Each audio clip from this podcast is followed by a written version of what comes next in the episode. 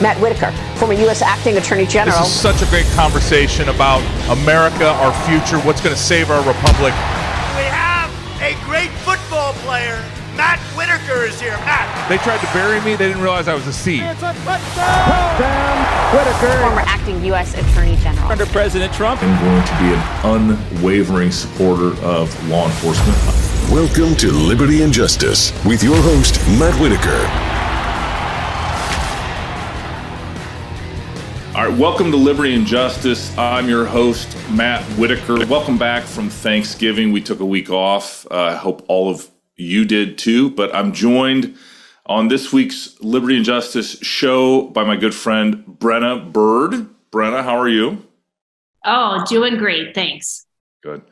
So, Brenna is the Attorney General elect in my home state of Iowa, and she is really a good friend. And it's a shame that we get to the uh, 40, 42nd episode of Liberty and Justice, and this is the first time I've had you on.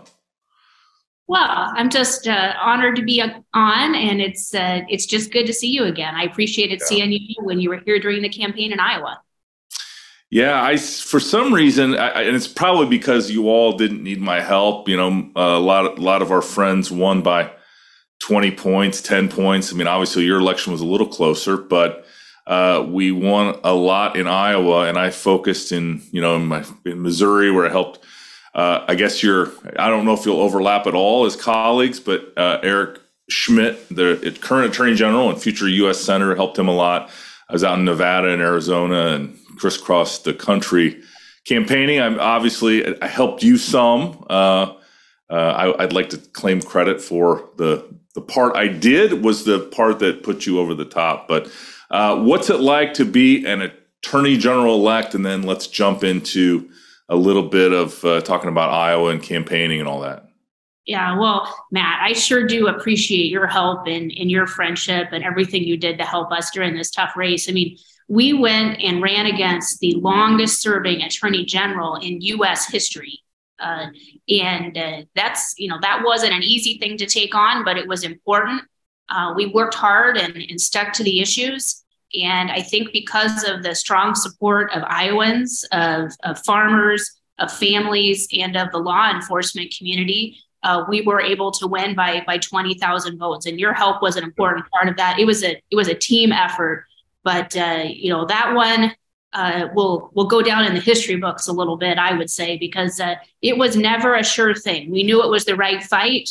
Uh, we knew it was important. We knew we'd work hard, but you don't always know uh, how it's going to end. And it ended well. And I'm so thankful for that opportunity to serve.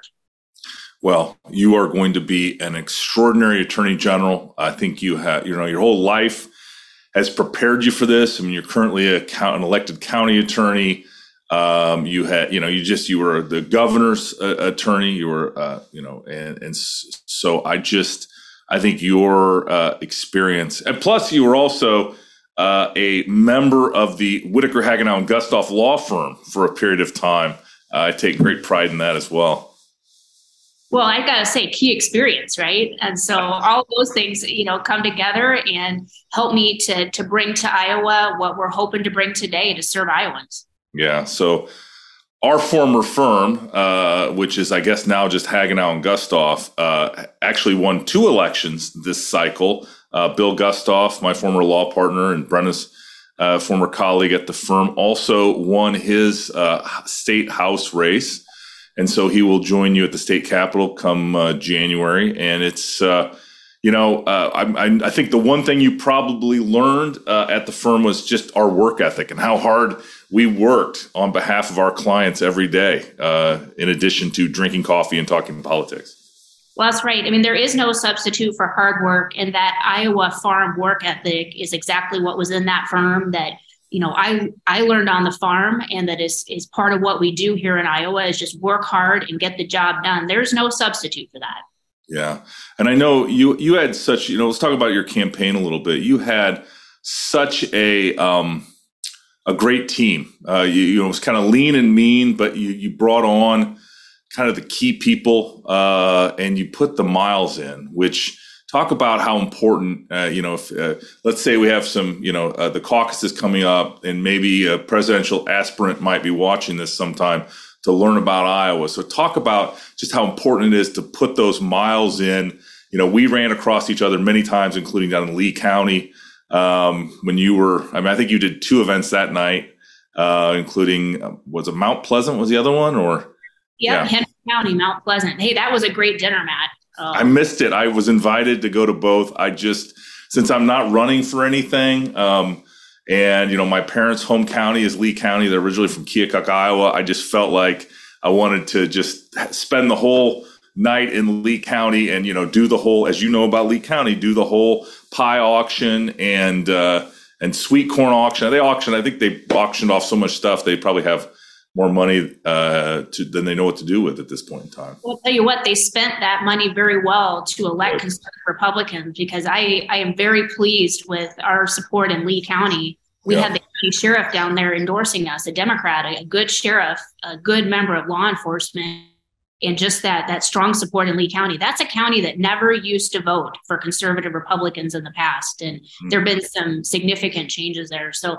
yeah, I just love the campaign trail, and as you know, it's a 99 county work ethic that you have to have when you're running for office in Iowa, and that's what we did. And we were in every county. Uh, many times more than once, uh, being accessible, listening to people's concerns, but also just building those relationships and, and letting Iowans ask us the questions that were on their mind. And I think that's really what made the difference because as I went out and met with people, I could see that the longest serving attorney general in US history that I was running against hadn't been there, uh, or at least hadn't been there since the 80s or 90s. And that was a, I'll just say, an advantage to me. It was sad to see, but it was an advantage. And we worked hard to let all of Iowa know that they they matter to me and that I will work hard for them when I'm elected. Yeah, um, I, I, I I'm afraid to ask if you made the 99 county commitment to do a full Grassley. I love that. Yes, I'll enjoy going back. I still have a lot of ice cream and pork tenderloins and. Mm. Uh, best burgers and pie to eat throughout Iowa. So, you know, we talked about the two dinners we had on one night. You know, I ate a little bit of both dinners. I, am not sorry to admit, and I'm I'm looking forward to continuing that 99 county tour every year that I'm in office. Yeah. Well, I have, as you know, no plans to run for office ever again. I have kept the list of the best burgers in Iowa and the best tenderloins in Iowa. And if I do find myself out uh, on the campaign trail ever again, I'm certainly going to use those lists to my benefit. Oh yeah, you can't go wrong. And I'll compare notes with you to see what you found, uh, especially tenderloins. For some reason, the uh, uh, pork tenderloins are just my like favorite thing. Um, you know, and, and as you remember at the firm, we would often go to lunch and, and find ourselves at you know some of those kind of places in Des Moines that are uh, notoriously good for their tenderloins. I'd always compare the the the list to my dad's list because he, he's obviously much older than me, but he's also much more experienced when it comes to Iowa pork tenderloins. Oh, I love a good tenderloin, and I, I did come up with an innovation this year. It's a we call it I call it the Brenna. So it's a pork tenderloin. Okay, okay. that's a fried, pounded out piece of Iowa pork, absolutely delicious and fried perfectly, as we know, right? Uh, yep. You have a bun on the bottom. I'm going to start from the bottom. You put okay. some, some, mustard, raw onion, and pickle. That's Perfect. traditional. Okay, how it yep. should be. Tenderloin. Now get ready for it. You I'm add ready. bacon, chili, cheddar cheese, and jalapenos. And then you put the top bun on, and it will be one of the best tenderloins you have ever. Wow. That sounds amazing, but you got to watch out. Sometimes those jalapenos will get you. Those, uh, anytime I get into spicy food like that. It, but yeah, no, that, that sounds delicious. Um, now remind me, like your home county, home city has like the a famous burger joint, right? Am I mistaken? Or am I? Oh, yeah. Yeah. So I'm from Dexter. I right. was, you know, from out in the country around there, I would say. I don't live in town, but uh, that's a town of just under 700 people. And we are famous. We have a place called the Rusty Duck. And the Rusty Duck. I couldn't remember the name. It is amazing. The one of the best burgers you will ever have in your life. They have some great tenderloins too.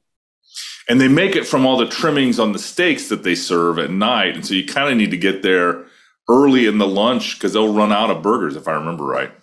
They can run the burgers. Yep. So you want to get there early in the evening to make sure you can yeah. get your burger because he grinds and trims that meat himself. Yeah. Top awesome. notch. Yeah. Can't wait to get back there. Um, So what, as you got around the state, and I mean, I don't, I, I just, I'll say that I don't think there was, I mean, Governor Reynolds works very hard. Uh, and so does Adam, her lieutenant governor. But I don't think anybody campaigned this year harder than you did, Brenna. Uh, you know, what, um, you know, kind of what were the secrets to sort of the grind as you were out there just every day uh, hammering the campaign trail? Well, the secret is the motivation. And because I am a prosecutor, a county attorney, and I, I work with law enforcement every day, I help crime victims, I prosecute, I keep my county safe. And I also see the threats that come from the Biden administration when they are going too far and not abiding by our laws and constitution. You know, that was the motivation that I needed. And then when you when you put that together with uh, meeting Iowans on the campaign trail that care. And that when I explained what a good attorney general could do and why that was important, uh, they were helpful and excited and, and made it happen. I mean, that motivation, it was a, a cycle that worked. So we had the issues and then we had the people that, that cared about them. And that's what kept me going. Plus, I know as somebody who who tries cases that the way that you are successful at a trial is by the preparation by the work before the trial even starts. Mm-hmm. And so that's what a campaign is. You just got to do the work, got to do the preparation. There is no substitute for that. Right. Well, I will, um, you know, I, I, know a lot of attorneys general across this country. Um, my friend Marty Jackley just got elected in South Dakota to join you in your incoming uh, baby attorneys general class. Uh, my friend Drew Wrigley up in North Dakota has already been in office a little bit, but but I believe he won re-election. I should follow North Dakota politics better, but I'm sure he did. Uh, and so the RAGA meetings, uh, the Republican Attorney General Associate Attorneys General Association, are going to be very exciting. And I don't want to uh, breach confidences, but one of my friends that's already a current Attorney General asked me about uh, some of you newcomers, and you know that I travel nationally, and just I couldn't brag on you more, Brenna, about uh, not only your skill set, but your the upside potential as a leader, not only in our our home state of Iowa, but really nationally. Um, why don't you talk a little bit about what an attorney general can do uh, nationally for their home state? And I I assume you know what I'm asking. Otherwise, I can ask it differently. no, I I hear exactly what you're saying, and our our nation has gotten to a point where, for example, the Biden administration is no longer following the Constitution, the basics, and we all know the Constitution is not a Republican document or a Democrat document. It's an American document. It's what we agree to follow as Americans. And that is so important but when we have an administration that's just running roughshod over the Constitution and ignoring it, the line of defense is your attorney general. Because what I can do when there's a case that I can pursue, I pursue a legal case. I can go to court and I can have a federal judge tell the Biden administration no and make them stop. And that's exactly what happened with the, remember the COVID vaccine mandate? Going to force people to get shots according to OSHA. That was state AGs who stepped up. And I think during these next couple of years, uh, with uh, Biden losing control of the House, we're going to see even more of that. So, attorneys general, we are on the front lines of overreach from the federal government. It is so important for our freedoms, and we have a lot of good AGs around around the whole United States, some of which you mentioned. Uh, we can yeah. work together and, and you'll fight for what's right. Yeah, there's actually some really good attorneys general uh, around this country um, that are, uh, you know, fighting really, to your point, for the Constitution, for the rule of law, um, for an executive branch that is contained uh, by their constitutional powers and not allowed to take over for the legislative branch. You know, if you think about that EPA uh, versus West Virginia case, is another prime example. I know uh, Iowans care a lot about the waters of the U.S. and whether that's going to kind of spring uh, and start trying to regulate ditches and water puddles. Um, obviously, huge issues for Iowans, and so there's some real, um, you know, the work is never done, and I think you're going to have some real opportunities to um, make sure that the executive branch stays within its constitutional limits. And so that's, I mean, that's going to be exciting to watch you do that. Oh yeah, we've got some big issues. You know, whether it's any of the the COVID mandates that might come back again, or you know what the EPA is trying to do to agriculture. Uh, they just they do not respect agriculture and understand what that is, and we cannot have Washington D.C.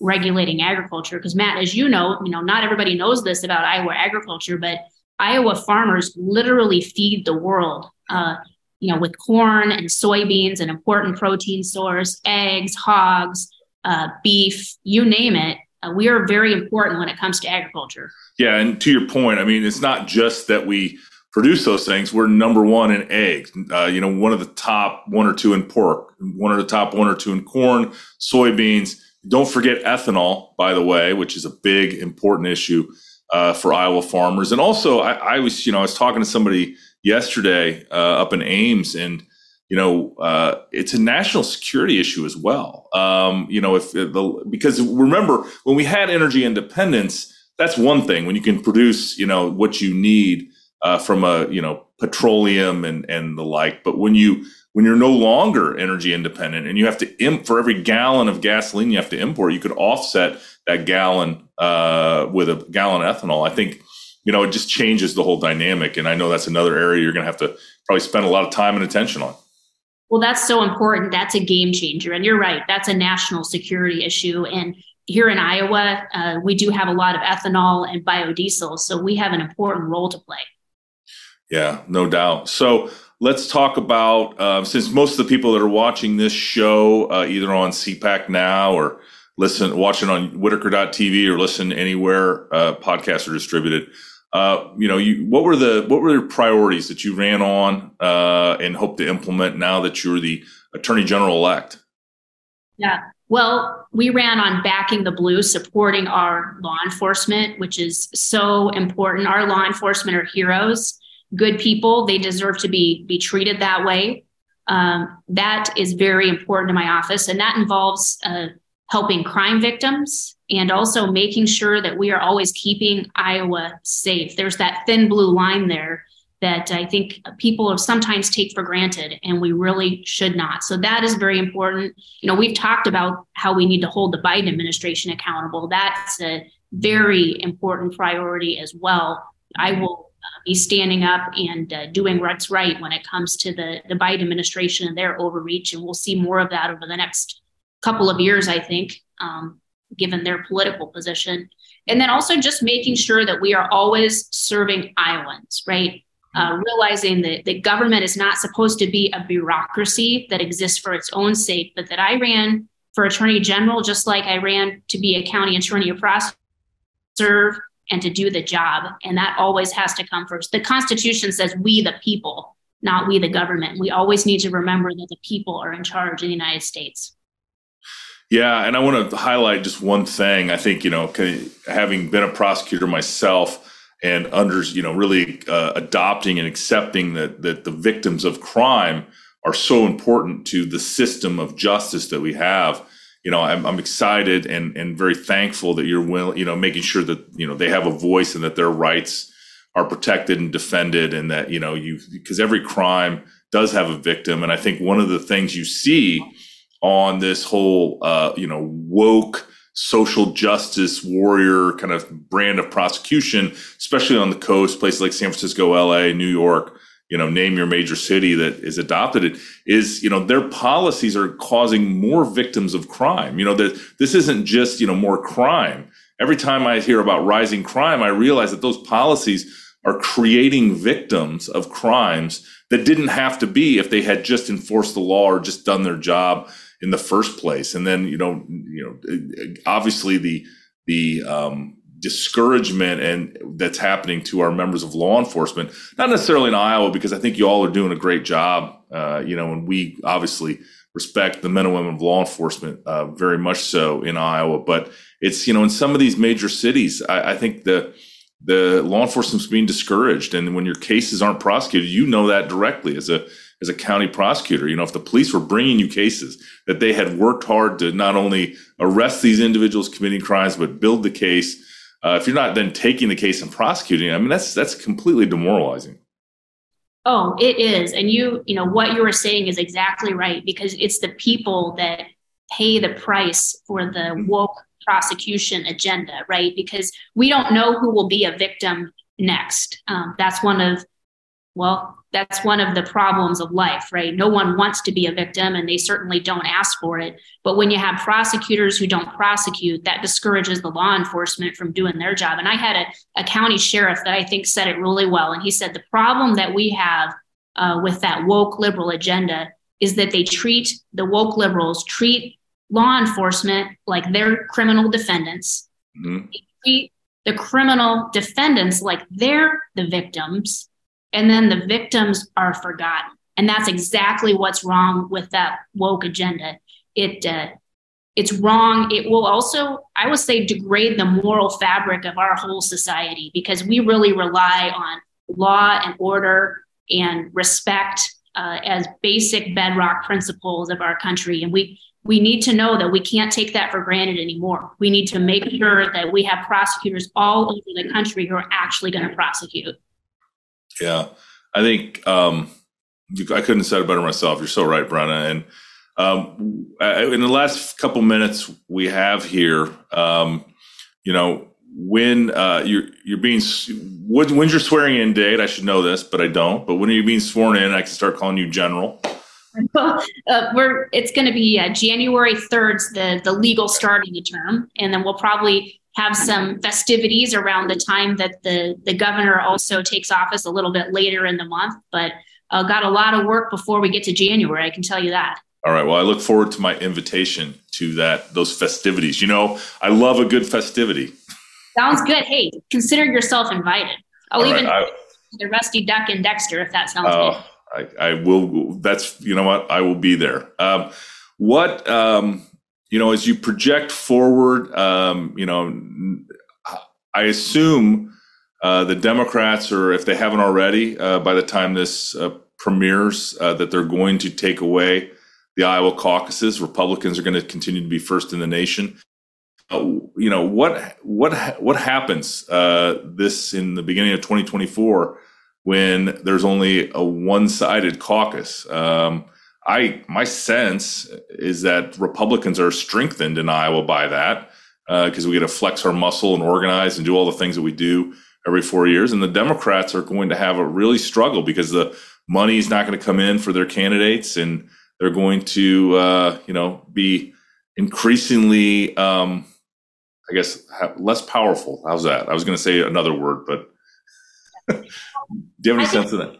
Yeah, I, I, think you're exactly right about that. I think it's it's a benefit to the Republicans who will be engaged in that grassroots organization process, which is good for our party. Um, and then you look at the other side; they're not going to have that, so that's going to hurt them. But when I look at the whole country, though, it's really going to hurt the United States of America not to have both Republicans and Democrats caucusing because Iowa is a state where people of both parties meet with candidates, ask them questions. It's not just a bunch of sound bites on TV or glitzy TV commercials. It's very hands on and personal. And Iowans on both sides of the aisle, they really put people through their paces. And it mm-hmm. also lets a candidate that might not be the establishment candidate or a big money candidate or famous get a chance. Um, and we've seen that happen multiple times on on both sides of the caucuses where people have had a chance where the media, the national media, wasn't the one that got to write the narrative for what happened on caucus night. Sometimes they think they know how it's going to go,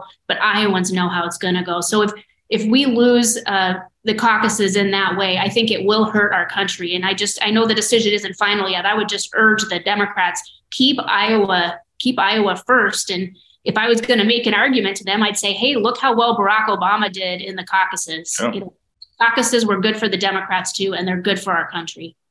Yeah, it's mostly their their poor administration of the caucuses uh, last time around. But um, you know, I would just add, I always explain to my friends around the country when they they don't understand why Iowa gets to be first. I, I explain to them uh, about the sophisticated electorate. You know, the fact these people show up They show up for multiple candidates. They ask their questions. Uh, they listen intently. And, you know, I've, the famous quote is, uh, you know, how do you feel about candidate X? And they say, well, I've only met him three times. I haven't decided yet. I mean, it's, it's literally, it's that, um, that much hand to hand.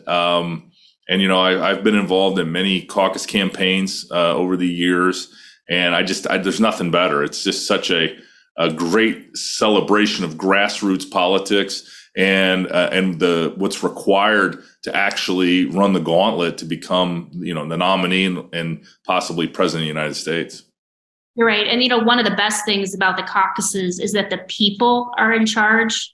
I think mm-hmm. that is is what you are hitting on there. It's not the media. It's not a, a party structure or anybody based on their rank. Everybody gets one vote as an Iowan, um, and the people are the ones who are in charge. And that's the secret to the caucuses. Yeah, and you got to show up in person. You got to spend the time uh, at the meeting. You got to help elect your, uh, you know, county convention uh, delegates and your. Uh, it's just it's a great. Uh, if you've never done it, I encourage not only our fellow Iowans but just you know people to come to the state and observe it because it's just there's nothing like it in the world. It's such a great uh, and fun experience. All right. Well, Brenna Bird, uh, Attorney General elect for the great state of Iowa, has been our guest here on Liberty and Justice. Thank you, Brenna, for joining us. And, uh, you know, I look forward to seeing you in person very soon, maybe at the Rusty Duck. Hey, that sounds good to me. I look forward to it. All right. Well, thanks for watching Liberty and Justice. Remember, every Friday, 7 p.m., it premieres on CPAC Now. Otherwise, uh, Whitaker.tv is the best place. Otherwise, anywhere you get your podcast is where you can find us. So thank you again for joining.